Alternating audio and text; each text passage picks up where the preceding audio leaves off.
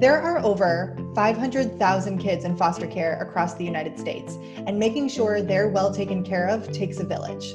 I'm Erin Lindstrom, and this is Foster Care Aware, a production brought to you by Tidewater Friends of Foster Care with support from the Barry Robinson Center. If you've had it on your heart to become a foster parent, volunteer, donor, advocate, or just want to learn more, you're in the right place. For more information on how to move forward, head to fostercareaware dot org slash next steps. And now I'm thrilled to share today's segment with you. I'm Erin Lindstrom, and I am joined by Audra Bullock, the founder and director of Tidewater Friends of Foster Care, and Jessica Schwabe, the foster family trainer with Intercept Health. Jessica, thank you so much for joining us today. We're excited to have you here. Thank you. I'm excited to be here as well. Yeah. Um, to start us off, could you please tell us a little bit about Intercept Health and the kind of services you offer? Absolutely. So Intercept Health opened in nineteen ninety-six. Um, we started as a group home, and then from there, the owner wanted to just um, continue adding services that our youth might need. So um, we did group homes. Now we have our foster care. We also do therapeutic day treatment. Um, so we call it our um, continuum life of care. So we just mm-hmm. offer whatever services our youth uh, might need in the community. That's fantastic.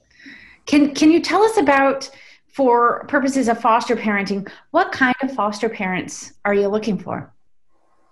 So every child is unique and different, so we need all different types of foster parents. Um, we have some kids that, you know, can't be in a home with other children. We have some kids that can't be in homes with pets. So we need all families, um, single, married, empty nesters, people that have never had kids, people with kids in their homes. Um, the biggest thing is really just families that really want to work with our kids that are coming from places of deep trauma. Incredible. And what, what are the like specific age requirements for um, a, a person to become a foster parent? Can you, can you elaborate on that? Um, yeah, so families just need to be twenty-one years or older, and then there's just some general background requirements, um, you know, a pretty decent background check, um, D M V check needs to be clean. We'll do a um, C P S check on the family as well. Um, so yeah, just meeting all of those kinds of requirements. And and what attributes? I know you said that you're looking for people to really care about the kids, but what attributes make a successful foster parent and foster family? I mean, people that want to have fun. You are still working with kids, so our kids still want to go out and, you know, go to the movies, go to the park, um, you know, play games together. Um, people that are going to be patient, um, because our kids are learning new skills when they come into our homes, and it takes a long time for everyone to learn new skills. So someone that can be patient with them, um, like I said, really persevering through difficult times, um, and people that are going to be flexible, because there's there's a lot that goes into foster care, um, but we can offer you a lot of support for it as well. Mm. Can you talk to us a little bit, without breaching any confidentiality, of course, but the types of kids that are coming into care as far as like ages? Are we looking at sibling groups, or children are typically um, like singles, so to speak? Can you tell us about that? Yeah, absolutely. So we are licensed for infant through eighteen-year-olds. Um, typically what we see with single kids coming in, it's more of like the eleven to seventeen-year-old age range. Um, but then we do get sibling sets, and we do see younger kids with that. Um, so we've got some sibling sets in our homes that could range from like two years old up until like eight years old. So definitely what we see. And what support services do you have for foster families, birth families, and the children in your care? So every um, child that comes into our home will have a family consultant. That's what we call like our case manager. Um, we work very closely with our families. Our staff, um, we're really good at having good ratios so that our staff can really be available for our families. So we call them weekly to see how things are going. Um, we go out to the house at least once or twice a month. Um, we host training at our office monthly. So they really get to know us, and they know everyone that they're working with. Um, we, of course, have a, um, an on-call number for emergencies that happen outside of the, the nine to five. Um, so just really offering all the support that they need, and then trying to catch any issues at the beginning so that they don't turn into something bigger. Can can you give us an example of that? Because I don't think many people in our audience are familiar with foster care and foster families. What what are the emergencies that occur? So there could be like a mental health crisis on the weekend. Maybe a child is um, not feeling safe and maybe they're self-harming themselves. So we can help the family get them to um, a hospital to make sure that they're safe. We can go with the family to the hospital and walk through the process with them um, because safety, of course, is always going to be the number one priority. So it sounds much like a village mentality. You all are there working right alongside the families to support these children, to help them be successful. That's that's absolutely fantastic. Um, often the biggest question we get um, with foster care is um, adoption and how that plays in the realm. Of course, I, to set the stage, foster care is an ongoing custody case with the, the primary goal of reunification, um, but it, it evolves as the case goes on. So can you talk to us about that evolution and how adoption plays in the mix? Absolutely. So every single family we work with gets approved as both a foster and adoptive home. Um, like you said, the main goal is for children to return back to the biological family.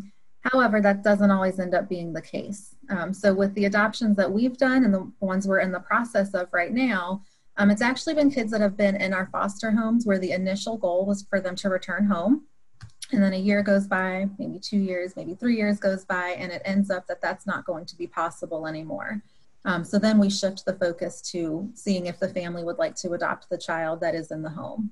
Um, so if that's the case, then it's kind of a seamless transition as much as it can be in, in the system, um, where we'll just kind of help support the family, get the adoption legalized, and then they can, um, you know, continue working with us if they would like. But the, like you said, the main goal is for them to go back home. But typically what we see is it's a child that has been in a home for a while where we thought they were going to go back to the biological family, but now things have changed, so they can work with us now. And is there a, um, an expense for the foster family to adopt? No, no. Um, foster to adopt families are not incurred any expenses. That's incredible. That's incredible because, you know, if you go to a private adoption agency, you can lay down as much as thirty thousand dollars or more um, for adoption. Mm-hmm. Wow, that's incredible. Yep. And then post-adoption, they will still receive um, some financial assistance for the child in the home too. So that's something that's very helpful. And how is How is that determined? Because um, I, I understand post-adoptive uh, support and, and well, mm-hmm. I'd say maybe our viewers don't know that there is that, but there is that ongoing support. But how is that determined? How is that gauged or set? Um, it's based off of the child's needs and behaviors. So the entire time that they're in therapeutic foster care with us, they um, fall under what we call the V MAT. So it just kind of tracks the child's um, emotional and behavioral needs and issues, and um, it just kind of tracks them based on how severe they might be. So the more needs and behaviors, the higher the stipend would be to assist with, you know, services and support and the, the parents' time and energy helping the child.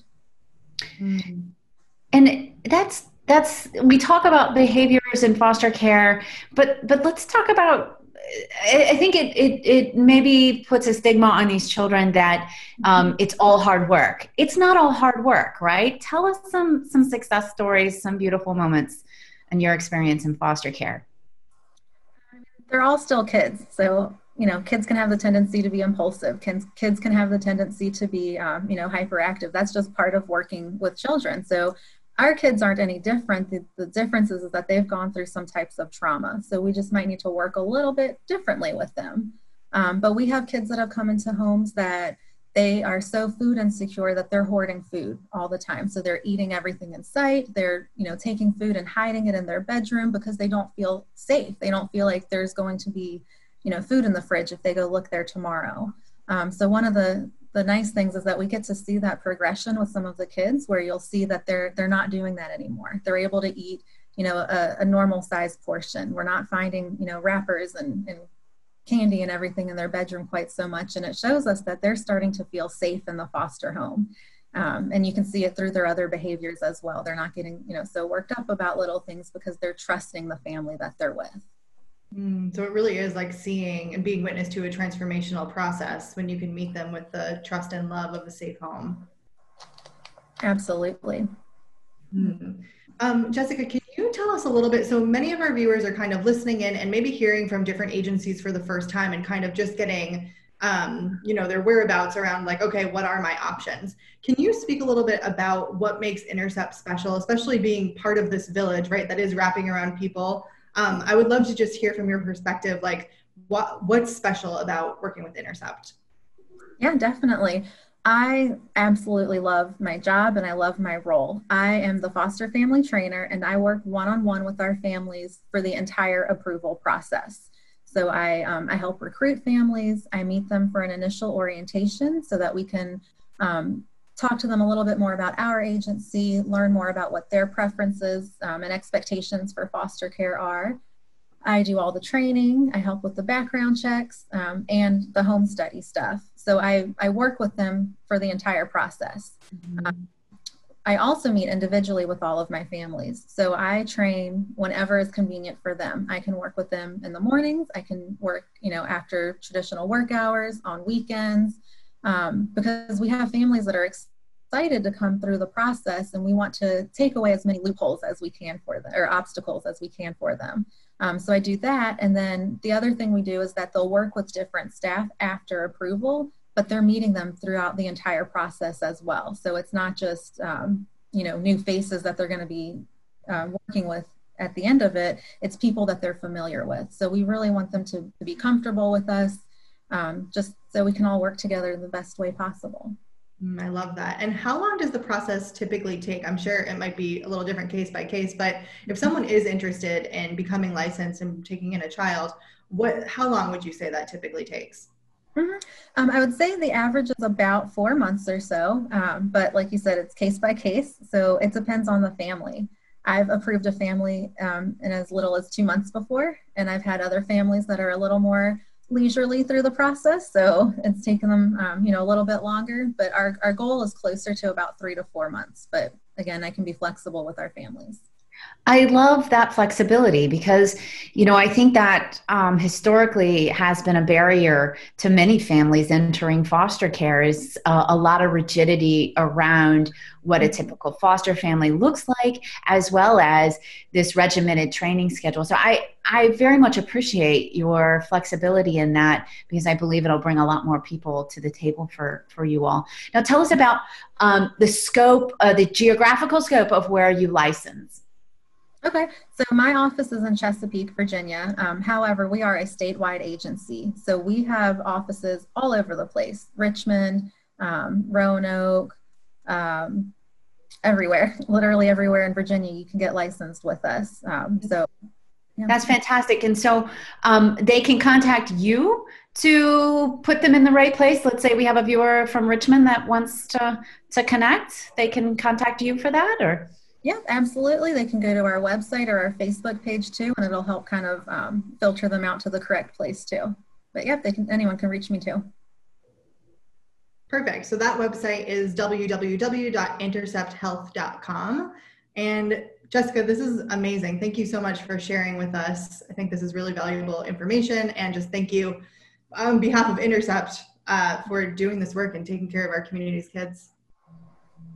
Thank you, you have, so much. I'm glad you all are putting this together. I'm excited to see all of them. It's great. And you have a clear passion for what you do, and we appreciate you for that. Well, thank you. And a big thank you for listening. Foster Care Aware is all about spreading the word about how we can help the kids who are in care in whatever capacity works for you. Tidewater Friends of Foster Care is here to help support you through the journey. Whether you want to be a foster parent, volunteer, donor, or advocate, head on over to foster care aware dot org slash next steps to learn more.